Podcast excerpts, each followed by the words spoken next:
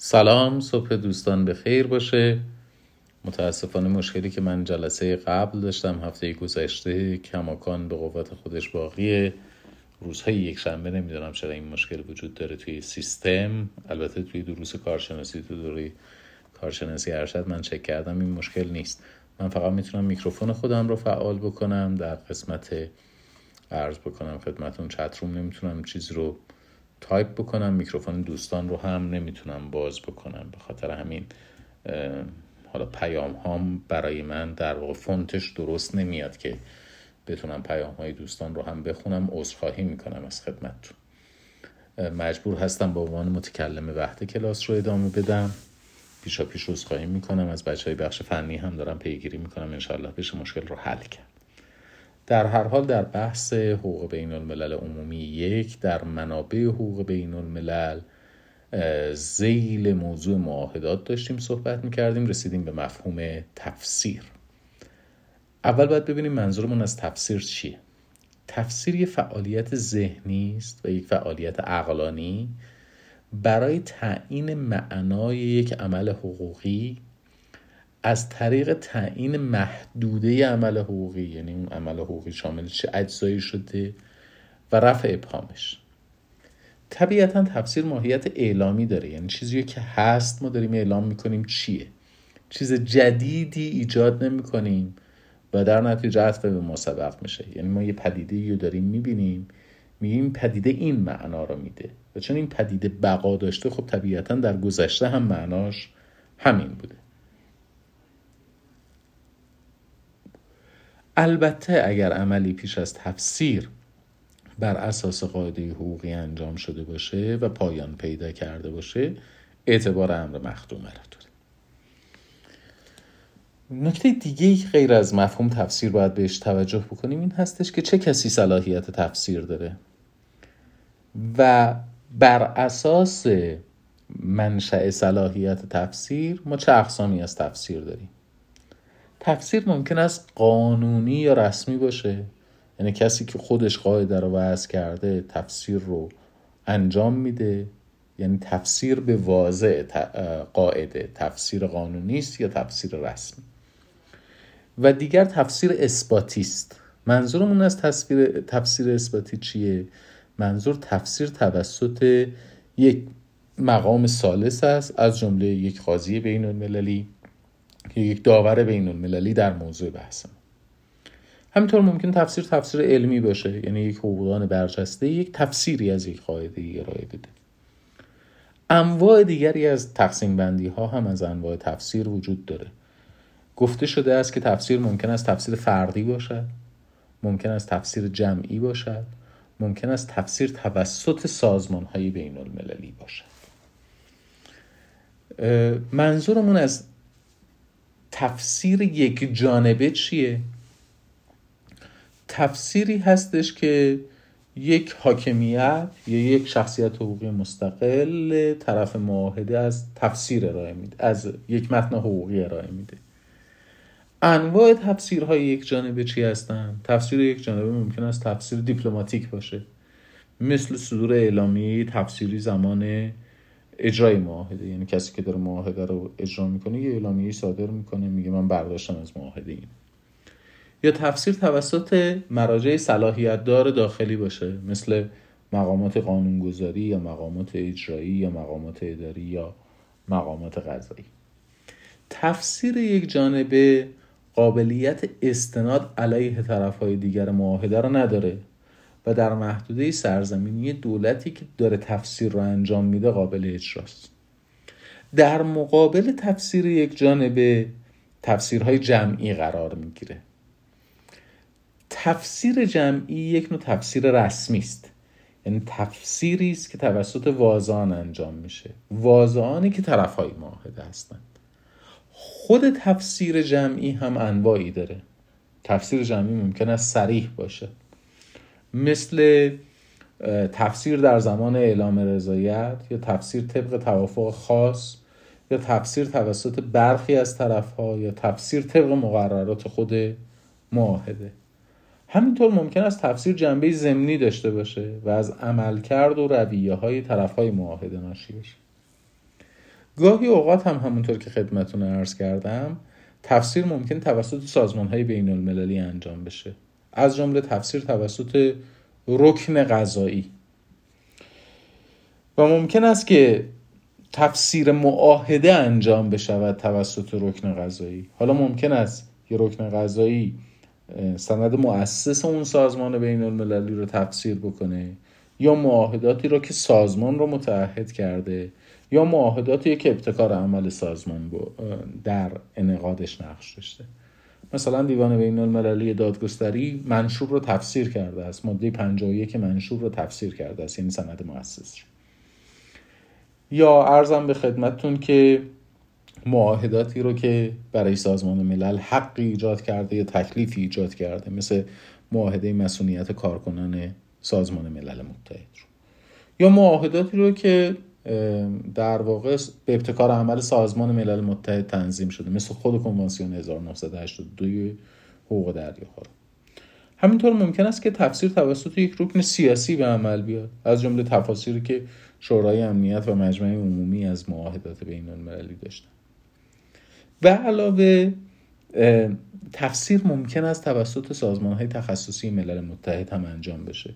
مثل تفاسیری که بانک جهانی یا صندوق بین المللی پول یا مدیران اجرایی یا هیئت رئیسه اونها از مقررات معاهدات بین المللی که این سازمان ها درگیرش هستند ارائه دادن.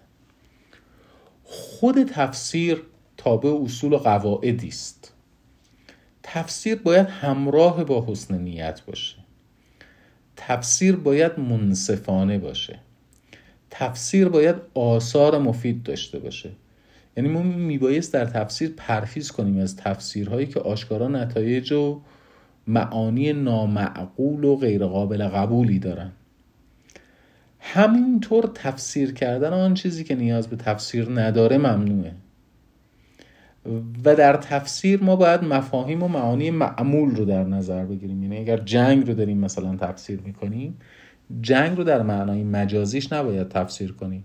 جنگ عبارت است از مخاسمه مسلحانه فعال. به علاوه تفسیر باید در چارچوب موضوع هدف باشه. یعنی اگر مثلا موضوع یک معاهده بین المللی مثل کنوانسیون 1982 حقوق دریاها از جمله حفظ حق آزادی دریانوردی است ما نباید معاهده رو یه جوری تفسیر بکنیم که حق آزادی دریانوردی رو مختل بکنیم یا اگر هدف منشور ملل متحد حفظ صلح امنیت بین المللی است.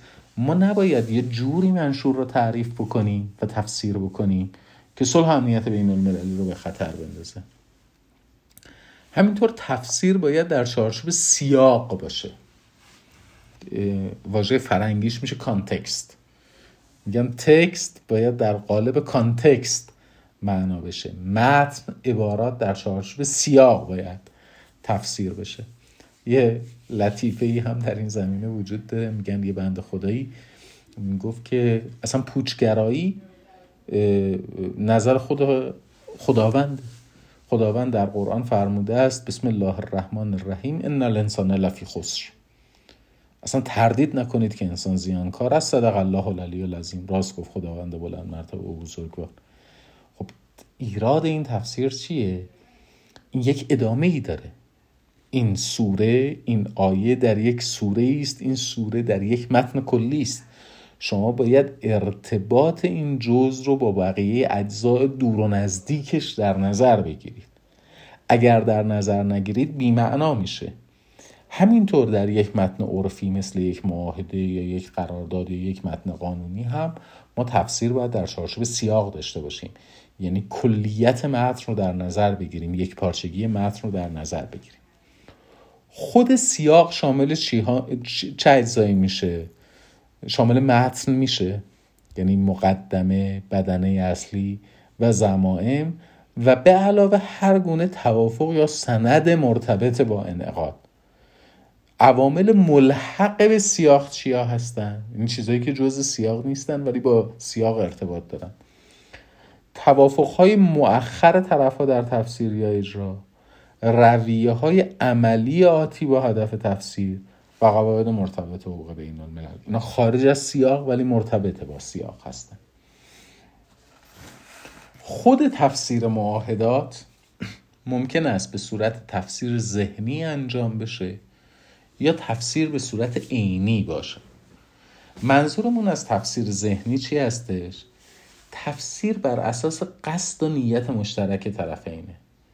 سیاق و کارهای مقدماتی برداشت میشه. به شرط اینکه البته کارهای مقدماتی در راستای تایید معنای سیاق باشه. و منظورمون از کارهای مقدماتی چیه؟ صورت جلسه مذاکرات پیشنویس معاهده مکاتبات رسمی دولت ها با هم دیگه. گاهی اوقات هم تفسیر جنبه ذهنی نداره تفسیر جنبه عینی داره. این تفسیر بر اساس اوضاع احوال زمان انعقاد معاهده. باز هم به این شرط که اوضاع احوال زمان انعقاد معاهده منطبق با معنای سیاق باشه. و انتباق معنای کارهای مقدماتی و اوضاع احوال با سیاق یعنی همه چیز رو داریم رو وصل می‌کنیم به سیاق از شرایطی هستش که خود کنوانسیون 1969 حقوق معاهدات در زمینه تفسیر گفته. یعنی اگر شما میرید سراغ کارهای مقدماتی در تفسیر ذهنی اگر میرید سراغ اوضاع احوال زمان انعقاد در تفسیر عینی نباید دیوییشن انحراف و اختلافی بین اون کارهای مقدماتی بین اوضاع احوال و متن سیاق باشه. پس بنابراین کلید واژه ما سیاقه. یعنی ما نباید از سیاق عدول بکنیم. مبحث دیگری که بعد از تفسیر باید بهش بپردازیم مسئله اصلاح و تجدید نظر در معاهدات هست. منظورمون از اصلاح چیه؟ اصلاح تغییر مفاد معاهده است. در روابط همه طرف های معاهده. وقتی میگیم اصلاح یعنی معاهده رو داریم تغییر میدیم. در چه روابطی؟ در روابط همه اعضا. یه مفهوم دیگه هم داریم. مفهوم جرخ و تعدیل. که منظورمون از جرخ و تعدیل در مقابل اصلاح این هستش که تغییری در مفاد معاهده به وجود میآید اما نه در روابط همه طرف های معاهده در روابط بین بعضی از طرف های معاهده. پس اگر یه معاهده رو تغییر دادیم در روابط همه میشه اصلاح. اگر تغییر دادیم در روابط بین بعضی میشه جرح و تعدیل. اصلاح و تجدید نظر در معاهدات ممکن است با توافق سریح طرفین باشه. مثل توافق متعاقبشون. یعنی یک توافق متعاقبی به وجود می آید که تفاوت دارد با توافق قبلی. مثلا کنوانسیون حقوق دریاهای ژنو مواجه می شود با یک توافق متعاقبی به اسم کنوانسیون 1982 حقوق دریاها. و خب طبیعتا این توافق جدید هم تابع حقوق معاهدات خواهد بود. گاهی اوقات اصلاح با رعایت شرایط مندرج در خود معاهده انجام میشه. از جمله گذشتن مدت زمان خاصی. مثلا میگن متن معاهده بعد اینقدر زمان ازش بگذره تا قابلیت اصلاح داشته باشه. یا تجدید نظر داشته باشه. مثلا این مدت ده ساله. کما اینکه کنوانسیون 1982 حقوق دریا هم همین پیش بینی رو کرده بود. یعنی گفته بود اگر قرار بازنگری بشه در یک دوره زمانی ده ساله بعد از الزام آور شدن معاهده این امکان وجود داره. همینطور اصلاح و تجدید نظر در معاهدات در معاهداتی که مستلزم شناسایی حقوقی برای سالس هستند مستلزم حداقل رضایت ضمنی سالس هستش و در معاهداتی که ایجاد تعهد برای سالس می‌کنن حتما باید رضایت کتبیشون باشه. یادتون باشه راجع به این قضیه قبلا صحبت کرده بودم. یعنی اگر یک معاهده حقی برای سالس ایجاد می‌کنه سالس باید اون حق رو بپذیرد صریحا یا ضمنا. ولی اگر تعهد ایجاد می‌کنه صریحا و کتبا باید بپذیره. یعنی ضمنی نمیشه برای یک سالسی به موجب یک معاهده ایجاد تکلیف کرد. طبیعتا در اصلاح یک معاهده نمیشه براش ضمنی ایجاد تکلیف کرد. اصلاح و تجدید نظر در معاهدات علاوه بر اینکه می‌توانند با توافق سریح باشن می‌توانند در نتیجه ایجاد یک عرف یا یک توافق ضمنی باشن. یعنی یک عرف مؤخری به وجود میاد که با معاهده مقدم در تعارضه یا رویه طرف های معاهده در واقع معاهده را اصلاح می‌کنه. مثل قطنامه 377 اتحاد برای صلح مجمع عمومی. خب در منشور پیش بینی نشده بود که اگر وتوی دائمی اتفاق بیفته توسط یکی از اعضای دائمی شورای امنیت چه کار باید بکنیم؟ قطنامه اتحاد برای صلح این امکان رو فراهم کرد که اگر یک ما اگر در واقع شورای امنیت نتواند تصمیم گیری بکنه به خاطر وتوی مکرره یکی از اعضای دائم صلاحیت ها منتقل می شود به مجمع عمومی. مجمع عمومی تصمیم گیری می کند در خصوص موضوع مربوط به صلح امنیت بین المللی خب این یک اصلاح منشور است از طریق رویه عملی اعضا. آین اصلاح و تجدید نظر ممکن است با انعقاد موافقت نامی باز اتفاق بیفته.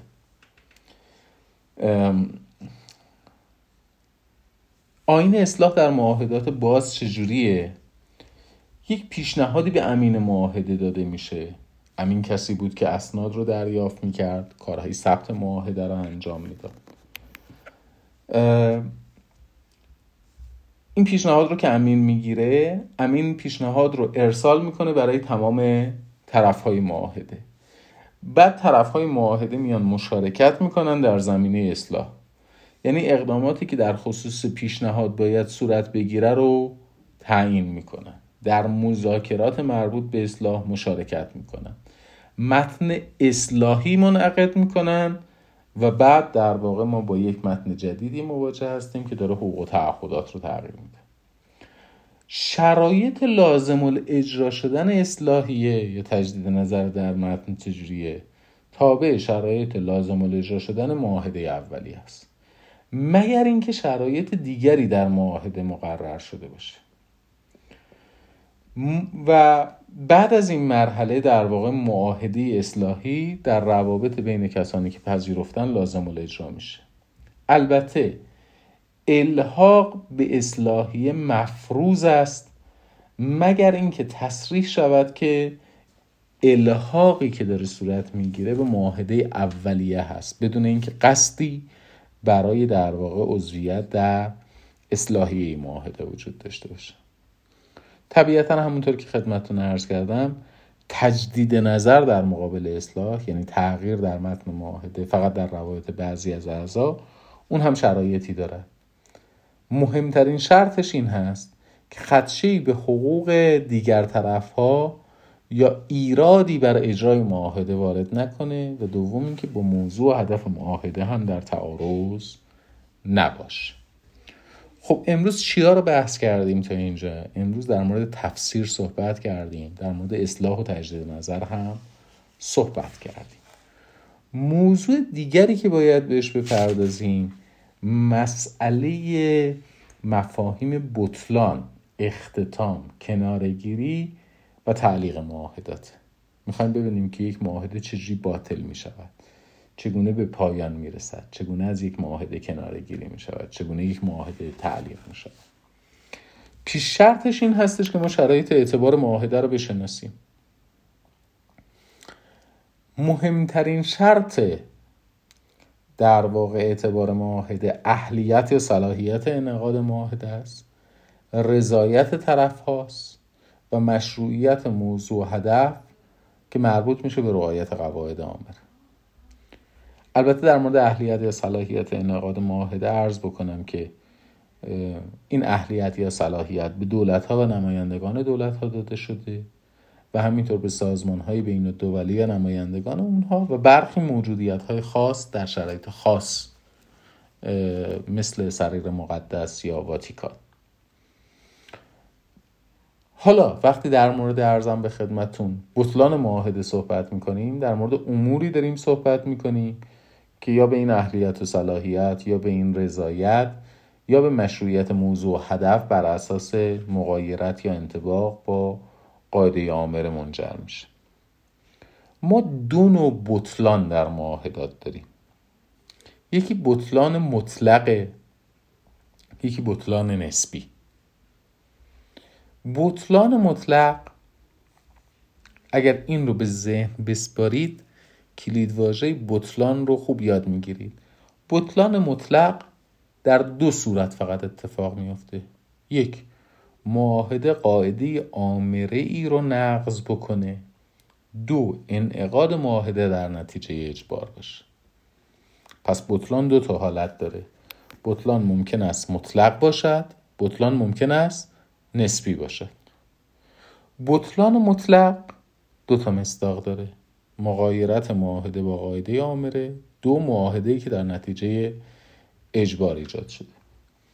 معاهده ای که با بطلان مطلق مواجه میشه موجد هیچ اثر حقوقی نیست.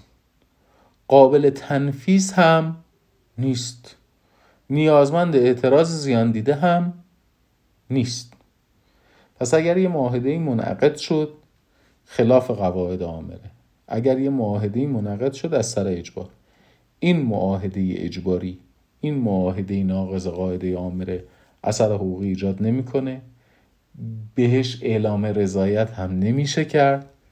نیازمند اعتراض زیان دیده هم نیست. در مقابل بطلان مطلق بطلان نسبی قرار می‌گیره. بطلان نسبی درست عکس بطلان مطلق میشه.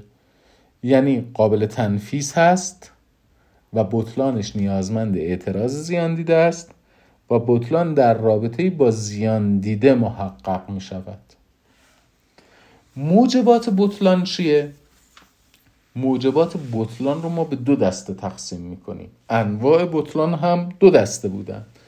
انواع بطلان بطلان مطلق بود بطلان نسبی بود. موجبات بطلان هم دو دسته هستن. یک نقض قاعده آمره. که می‌دونیم نقض قاعده آمره باعث بطلان مطلق میشه. دو عیوب رضا. عیوب رضا یه موردشون در واقع باعث بطلان معاهده میشه و اون همه اجبار. حالا البته اجبار ممکن است که نسبت به نماینده باشد یا نسبت به کشور باشد. ولی موجبات بطلان یکی نقض قاعده آمر است که بطلان مطلق میاره یکی عیوب رضاست از بین عیوب رضا فقط یه دونشون باعث بطلان مطلق میشن. کدوم؟ اجبار. باقی عیوب رضا بطلان نسبی میارن. یعنی قابل تنفیز هست یعنی بطلان نیازمند اعتراض زیان دیده است. عیوب رضا چیا هستن؟ نقض مقررات حقوق داخلی. تجاوز نماینده از حدود اختیاراتش. اشتباه تقلب یا تدلیس تطمیع نماینده. نمایندگی غیر مجاز و در مواردی گفته شده است نابرابری در معاهدات. حالا هر کدوم از اینها رو جداگانه با همدیگه بررسی می‌کنیم. یعنی هر کدوم از این مصادیق رو با همدیگه مرور می‌کنیم. البته بهترین هستش که ابتداعا از در واقع عیوب رضا شروع بکنیم. چون عیوب رضا اکثرا به استثنای اجبار بطلان نسبی میاره. در خصوص بطلان معاهدات در نتیجه نقض مقررات داخلی باید خدمتتون ارز بکنم که نقض مقررات داخلی اصولا از موارد بطلان معاهده نیست. مگر اینکه نقض اون قاعده حقوق داخلی آشکار باشه و اون نقض مربوط بشه به یک قاعده بنیادین حقوق داخلی. نقض کی آشکاره؟ زمانی که از دید هر دولتی و یا بر اساس هر عمل کرده معمول و با حسن نیتی قابل تشخیص باشه و نقض دقت کنید تا زمانی قابل استناده که دولت استناد کننده پس از اطلاع از نقض معاهده اون رو تایید نکرده باشه یا نسبت به اون اعلام رضایت نکرده باشه. چون جنس بطلانش بطلان نسبیه. یعنی وقوع بطلان نیازمند استناد زیان دیده است. مورد دیگری از عیوب رضا که بطلان نسبی به دنبال داره تجاوز نماینده از حدود اختیاراتشه. چه شرایطی داره؟ خب طبیعتا نماینده بعد از حدود اختیاراتش تجاوز کرده باشه و طرف مقابل هم اطلاع داشته باشه از این قضیه که او داره از حدود اختیاراتش تخطی می‌کنه و معاهده رو منعقد کرده باشه. البته چون این بطلان هم بطلان نسبی است تجاوز نماینده از حدود اختیارات قابل تنفیذ خواهد بود. باز دوباره از عیوب رضا که بطلان نسبی میاره اشتباه در انعقاد معاهده است. و البته نه هر اشتباهی. اشتباهی مد نظر ماست که رضایت به معاهده را معیوب بکنه معلول بکنه. و اشتباه مربوط به امر عینی باشه که مبنای رضایت بوده. مثل اشتباه در نقشای مرزی. یعنی من چون نقشای مرزی غلط بوده به تعیین این مرز رضایت دادم. بین نقشای مرزی و واقعیت تفاوت وجود داشته. یعنی یه امر عینی درش اشتباه شده. و استناد کننده به اشتباه در ایجاد اشتباه موثر نبوده باشه. یعنی خودش باعث ایجاد اشتباه نشده باشه. به علاوه استناد کننده به اشتباه نباید از اشتباه آگاه باشه. و اشتباه هم مربوط به نگارش معاهده نباشه. چون اشتباه نگارش اصلاح میشه. و در چارچوب اصلاح معاهدات ما بهش می‌پردازیم نه در چارچوب بطلان. طبیعتا اشتباه چون بطلان نسبی است قابل تنفیذه و دقت داشته باشید که اشتباه تا پیش از معاهده 1969 حقوق معاهدات بیشتر منجر به اصلاح میشه این یعنی معمولا اشتباه رو از دلایل بطلان نسبی نمی‌دونستن می‌گفتن میریم اصلاح انجام میدیم. ولی الان اشتباه رو اگر مربوط به نگارش نباشد جزء در واقع موارد بطلان نسبی می‌دانند و جزء عیوب رضا می‌دانند باز از دیگر عوامل در واقع عیوب رضا که منجر به بطلان نسبی میشن تقلب یا تدلیس در معاهده است. مثل سهم سازی مثل دروغی که باعث میشه رضایت معلول بشه مثل سکوت عمدی که گمراه کننده است و موثره. مثل پنهانکاری که موثره در تصمیم گیری. مثل حضور شخصی به جای نماینده واقعی کشور. باز دوباره تقلب و تدلیس هم چون جزء عیوب رضاست منجر به بطلان نسبی میشه و قابل تنفیذ خواهد بود. از دیگر موارد عیوب رضا که بازم تاکید می‌کنم بطلان نسبی میاره قابل تنفیذه تطمیع نماینده است. البته دقت داشته باشید تطمیم نماینده شامل الطاف مخصوص و نزاکت بین المللی نمیشه. معمول هستش که به نمایندگان دولت ها هدیه هایی داده میشه. این رو ما به منزله تطمیم نمی‌گیریم. اما فساد و ارتشا باعث بطلان نسبی است. ولی این فساد باید ثابت بشه.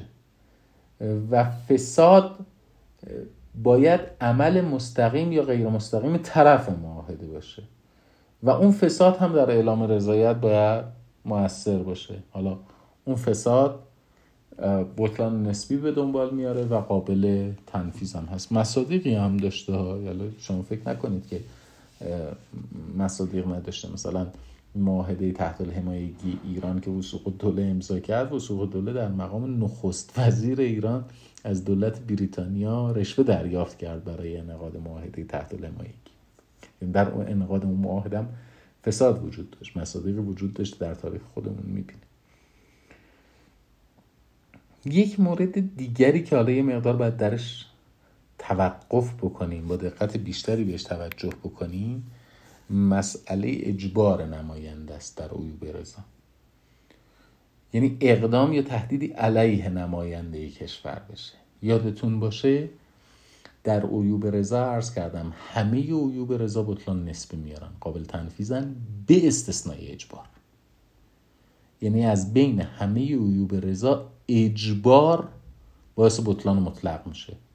پس اقدام و تهدید علیه نماینده کشور قابل تنفیز نیست.